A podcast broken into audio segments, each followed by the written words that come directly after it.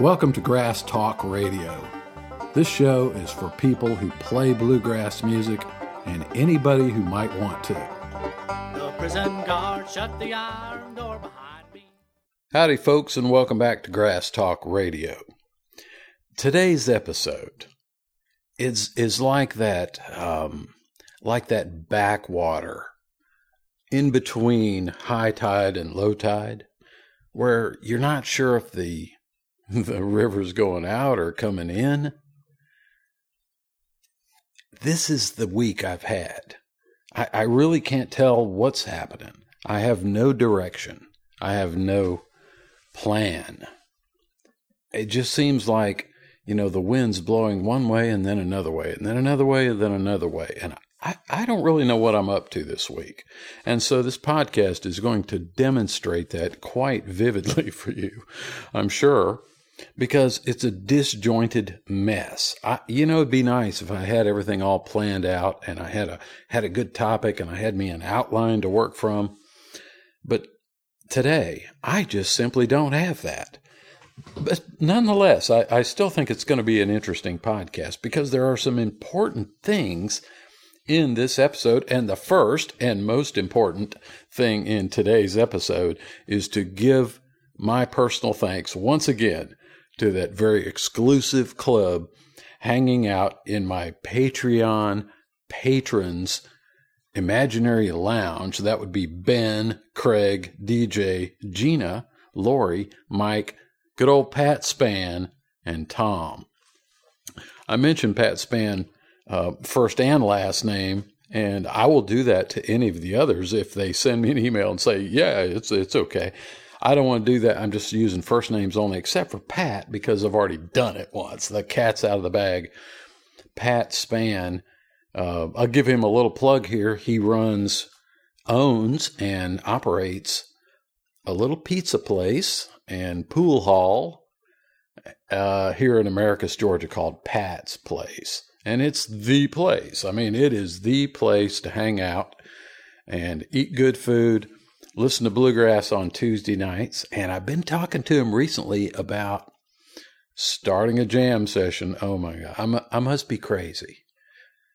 I think this will be the fourth or fifth time that I've attempted to start up. No, not attempted, actually did start up, you know, a come one, come all, let's have a bluegrass jam. So I'm in talks with Pat. He he's cool with doing it. So it may be very soon that I'm announcing that to the local pickers around here, starting a bluegrass jam, an open jam there at Pat's place.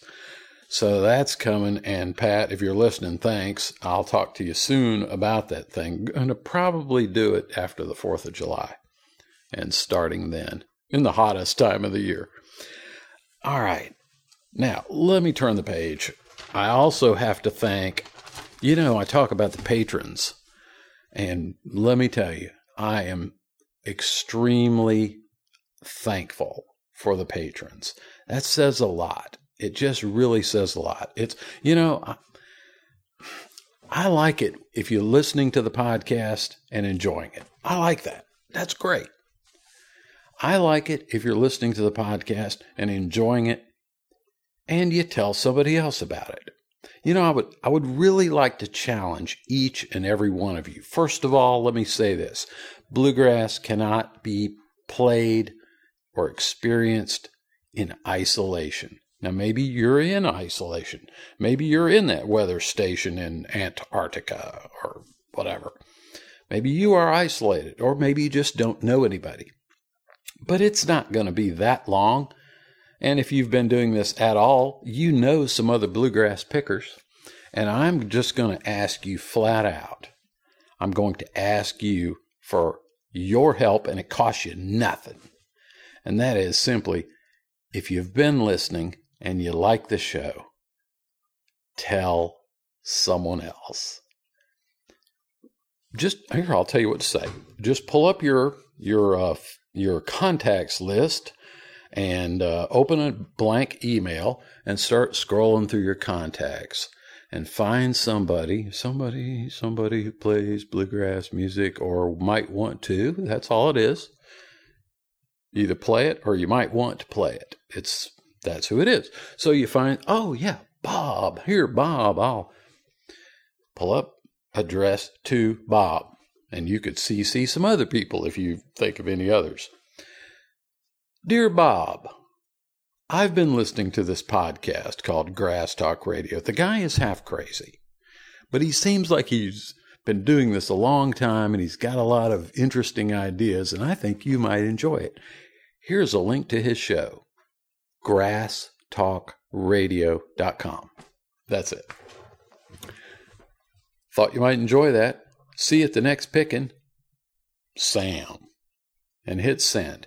If you'll do that, you know, if everybody listening would do that, I would actually see it in the uh, statistics of downloads.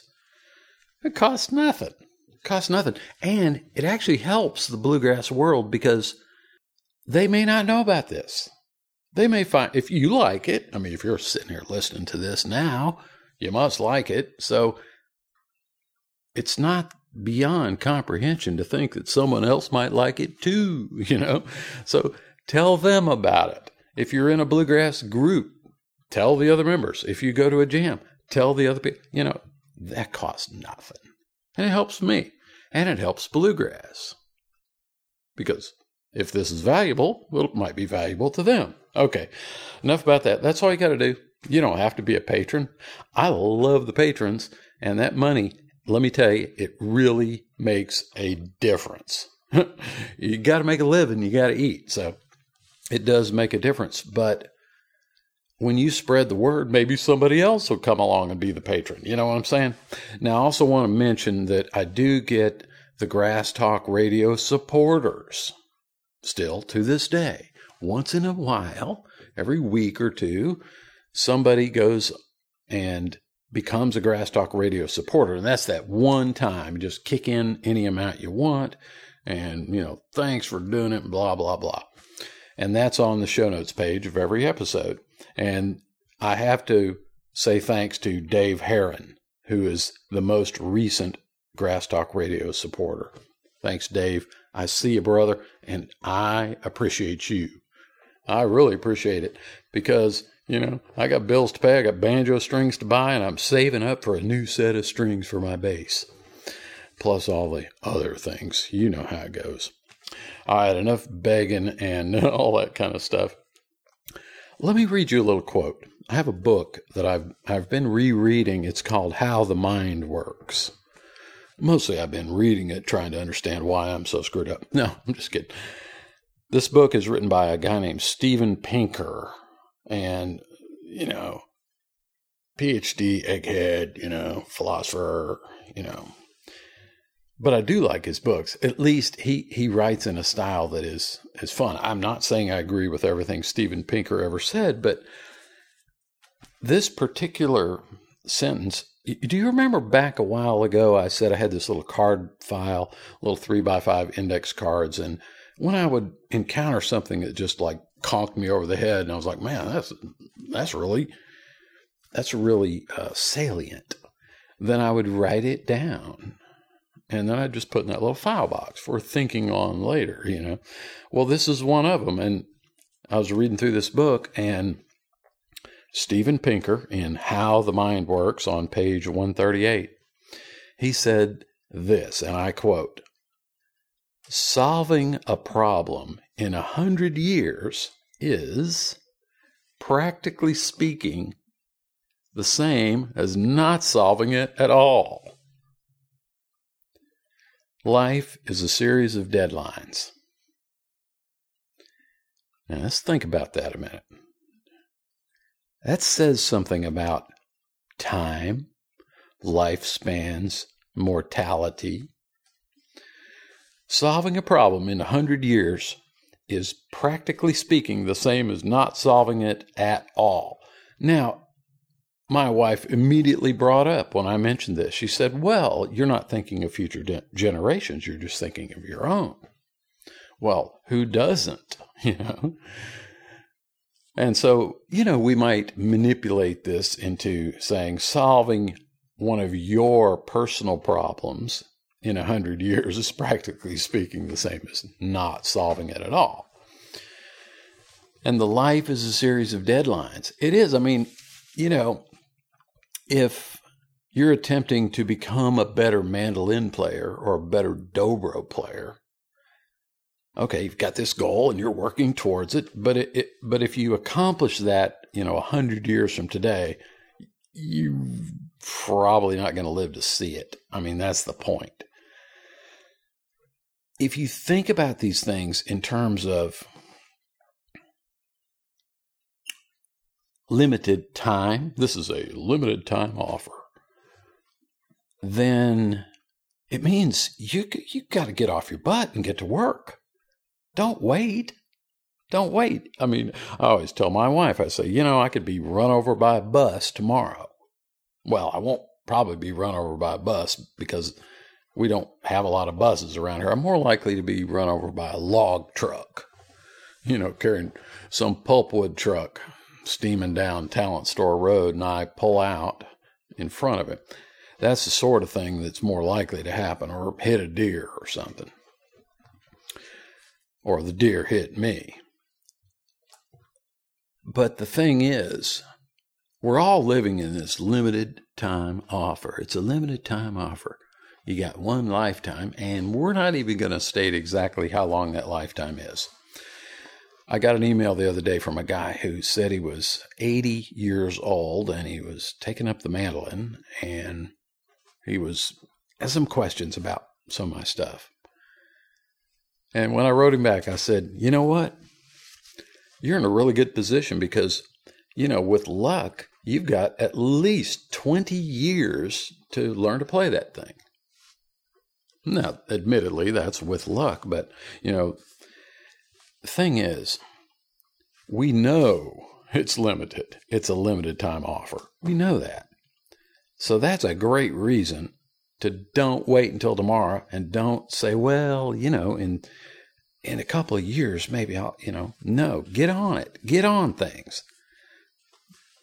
Don't put off till tomorrow what you could do today. Is that poor Richard's almanac?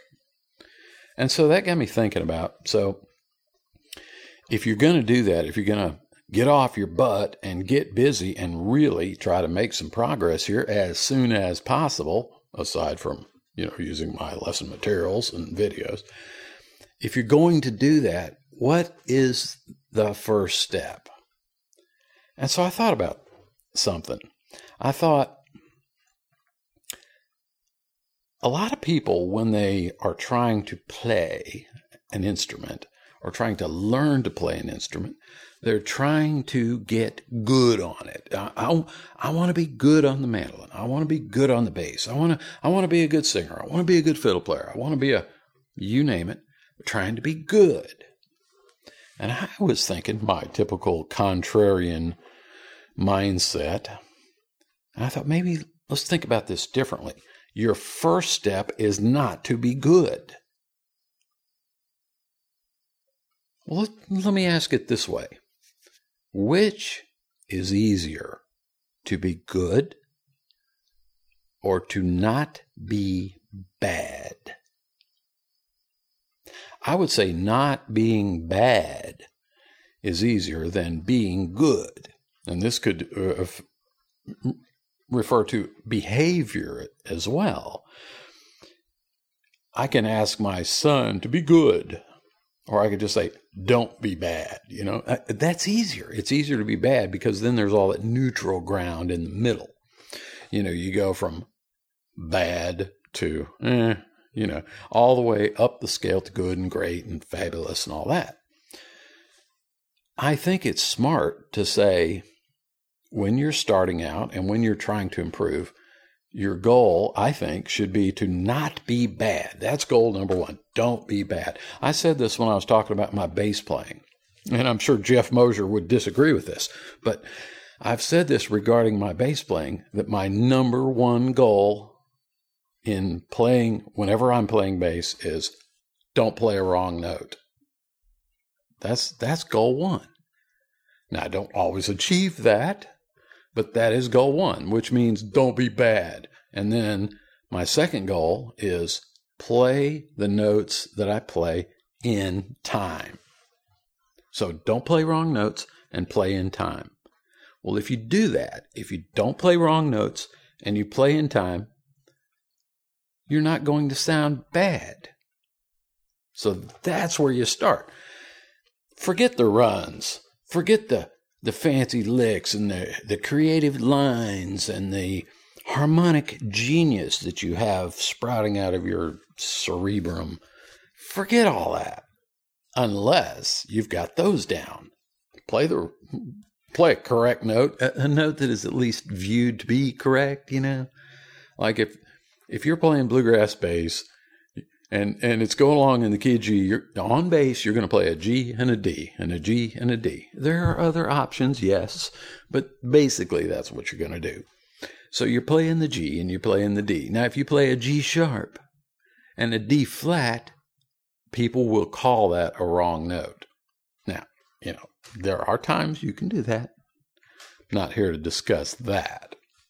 But think about that. Which is easier, to be good or to not be bad. I say start with don't be bad. Or you could put it this way to be a great picker or to suck. It's easier to not suck than it is to be great. So start thinking about what are the things that make uh, the when you see somebody playing that makes you think they don't play that good. They're they're they're bad. That guy's bad. Well, write those things down. Think about them and say, well, I'm not going to do that. Don't be like my brother. Here, I'll, I'll give you a different example. Which is easier? To be beautiful or to not be ugly? I'd say it's easier for the average person. I'm not talking about those New York models it's easier to not be ugly than it is to be beautiful. Some people are never going to be beautiful, and I'm one of those. I'll never be beautiful. And I'm, I may be ugly at times, but it's easier to work on that end of the scale. Just don't be ugly. And then you're going to be like right there in the middle, you know? And that's a good good place to continue growing from. Here's another example. Which is easier, to be smart or to not be dumb? So, which one? Which one do you think? I think it's easier to not be a doofus than to try to be a genius. You know, so start there.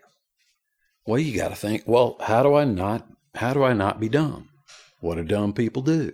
How do dumb people think? How do dumb people act? Well, don't do that. And that puts you in the neutral territory. And then you can think, well, what do smart people do and how do you know, and then you can work towards that. So start I know it's a negative way of thinking. It's negative thinking to hmm, I'm thinking negatively, don't be bad, you know. But you know what? If you're not bad, that's a positive being not bad. He, you know, he ain't bad. So just just some thoughts there. I know this is very random and weird, but I was reading that book and I saw that, and those thoughts came to my mind, and hopefully that they will be of some use to you in your playing. So just make your goal. Let's say you're a band member. Well, you don't have to worry about being a great band member. You know, the pillar, the stalwart of the band, the you know, the one everybody counts on, the one who carries the show. No, don't worry about that first. Worry about not being the louse who shows up late, who doesn't know the material, who doesn't put the time in, who doesn't pay attention to the audience. Don't be that guy, you know? So start there. Wipe away that lower end, you know, of the uh, spectrum of greatness. All right. That is it for the main topic. However, I'm far from being done. I also want to, well, let's just do this right now. I've been talking to my son. He, he's been coming around saying, Dad, I, you know, what could I do? What could I do? I need some, I need something to do. I, you know, I want to make some money. I'm like, son, so do I. You're asking the wrong guy. No. So I, I sit him down. I go, well, I'll tell you what. I got an idea for you. I've been thinking about doing this and I've been, you know, putting notes and thoughts together about doing a little bluegrass history thing. I said, I'll tell you what. If you would like to uh, set up a database and go through this stack of books, which I gave you, and create a database where you've got, you know, field one, the year, field two, the the main point, and field three is like some notes and the source, and create this little database and go through all these things. We're going to create a bluegrass history.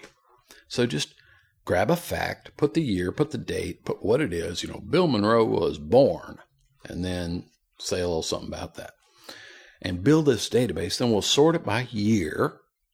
And then we can do a little segment of the podcast, something like, you know, this year in bluegrass history or, or something. So I hit him with this idea. He immediately took off and started working on it. And of course, I've obligated myself to pay him $5 per episode whenever he finishes his segment. And I've already done that for the first one. So I said, well, make me one sample to show me that you can do it. And I'll stick it on the next podcast. So he got busy working. This is his entire creation. I did not stand over him. I did not advise him, uh, short of what I just told you about a database and you know. So um, anyway, let's listen to this. This is the. Well, before we do it, I, I want to ask you to do something. More for Jackson than for myself. If you enjoy this little segment, send me an email. Go to bradleylaird.com and at the very top, you'll see contact. Hit contact, and you can send me an email. Send me an email, and in the subject line, put something like, you know, Jackson's Bluegrass History, something like that. So I'll spot it. And just, if you like the idea, just say so. And if you don't like the idea, don't send the email. I just, I'd like to, if you like what he's doing, tell me so I can show it to him. Might get him a little excited about continuing it. You know, if he gets 25 emails this week, you know, going, wow, that was really cool. You know, kid, keep going, kid, you know. Um, anyway, so let's listen to the first sample issue of This Year in Bluegrass created entirely. And by the way, he, it, it, for you tech people, you don't have to have a $2,000 computer.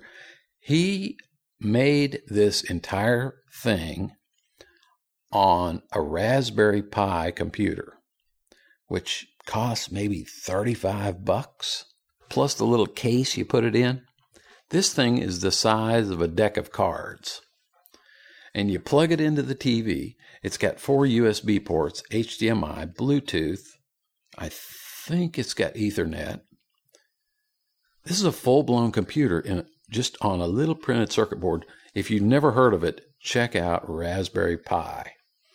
And he found out that they have Audacity. And of course, they got browsers and just anything you want to do. I think it runs Linux. Anyway, he's a Raspberry Pi guy.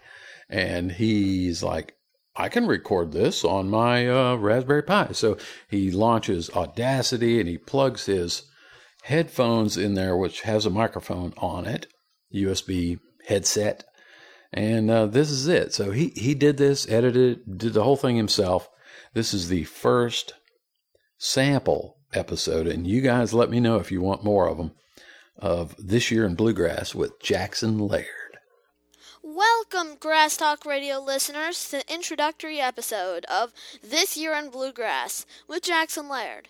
In this introductory episode, I will walk you through the pre Bluegrass Boys life of Bill Monroe. Let's get right into it.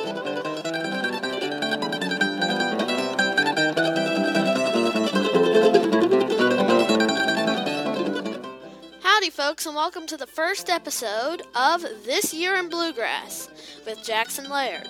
Before this episode officially starts, my dad who is the host of the Grass Talk Radio podcast, would like me to read this story out of the book Howdy Folks, Howdy, Volume 1 Stories of Bill Monroe and the Bluegrass Boys by The Men Who Wore the Hats, compiled by Doug Hutchins.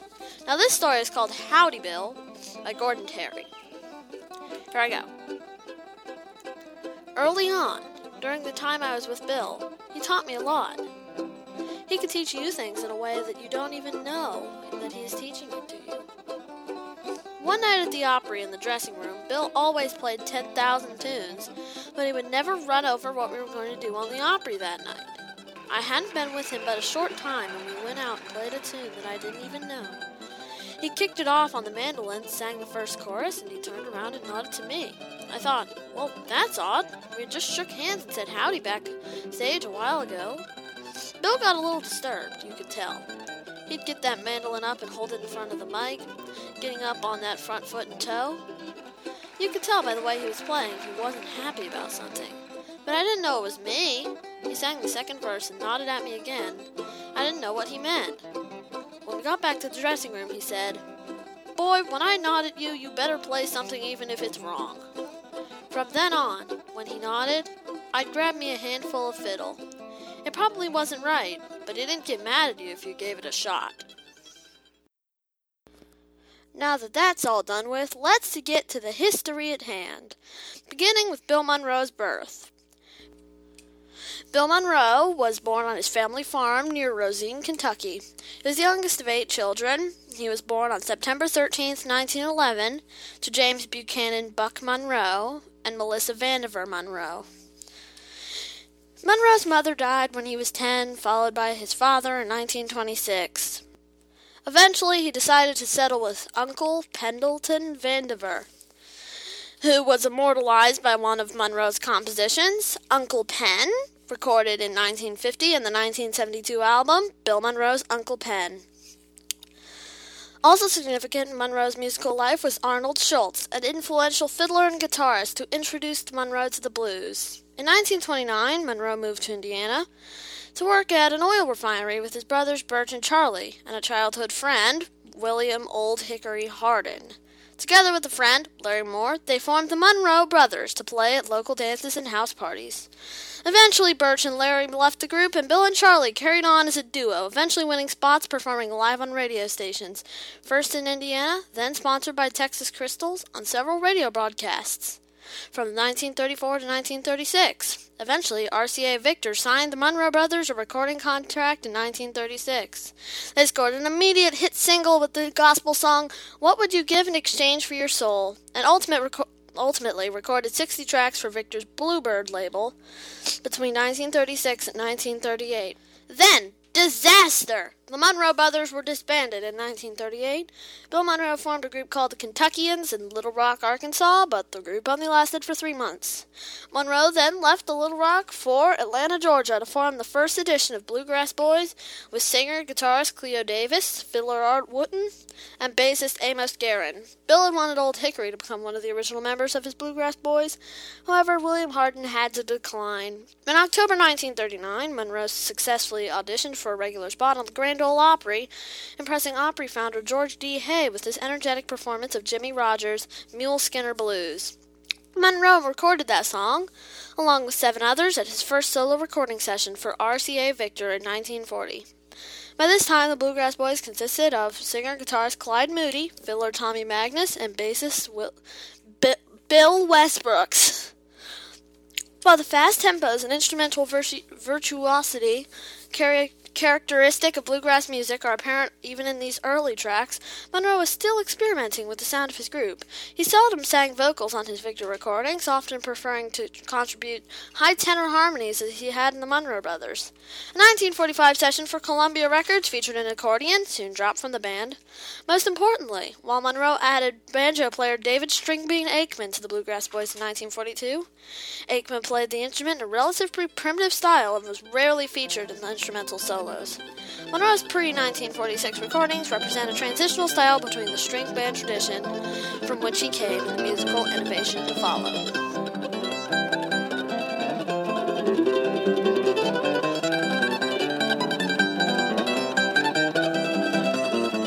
I hope you've enjoyed this introductory episode to This Year in Bluegrass. I'm your host, Jackson Laird, and I'll see you in the next episode. Well, even if there is one, because, well, this is just an idea that me and my dad had. So listen around for another one. I'll see you in the next episode. You know, that's pretty cool. The kid the kid speaks well. He's he's good. I told him, "Hey, maybe you should just take over the podcast entirely." Well, we were we've also been fooling around. Let me tell you one more thing before I let you go for this week. I have um, been trying for a good while to get Jackson interested in playing and singing some bluegrass, and he's very busy taking piano lessons and stuff. And this is one of those weird coinky dinks that happens. I was thinking, well, maybe, maybe if I, because he knows how to read music notation. I thought, well, if I write out a little duet of a simple bluegrass song, I'll write out the lead and I'll write out the tenor, and I can then he can play it on the piano and learn the tenor part, and I'll sing the lead part, and we can practice it up, and maybe I'll get him to hold the mandolin, maybe make a few chop chords, and so on. And, you know, if he finds out that it's fun, then he might want to keep doing it. You know what I'm saying? So I digging through the bluegrass fake book and different things, trying to think of what's a what's a what's a good little tune, and I came up with New River Train. Riding on that New River Train, because the lyrics are simple because they're very repetitious, and uh, so I wrote out the lead part, and then I wrote out wrote out the tenor part. I showed it to him, and I get him to sing it with me a couple times. And I was playing the chords on the piano, and we're just singing it. And then we sang it over the phone for my my wife's mother last night. Well, today I got up and I said, "Hey Jackson, let's record that thing." So we got in here with the old Boss BR8, set up a microphone, and we recorded it.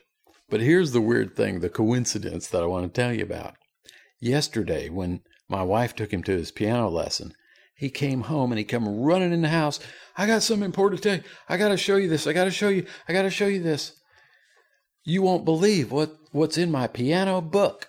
So he's got the Alfred's Premier Piano Course, book three, I think. I, I, I may be wrong on which book it is he's he's somewhere up around you know level three or four in piano lessons and he comes running to me flipping through the pages he's like look at this read this look at this look at this and he flips open the page and there in his alfred's P- premier piano course is the song new river train same song man was he excited and what a weird coincidence why did i choose that tune i have no idea so now he's learning it on the piano too.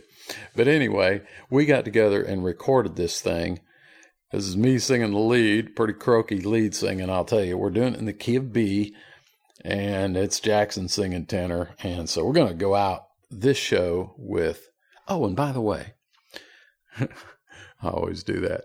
I'm going to uh, scan this single sheet in case you're trying to learn how to harmonize and you want to learn how to put a, a lead and tenor together, because that's where it starts, and then the baritone fills in the blanks.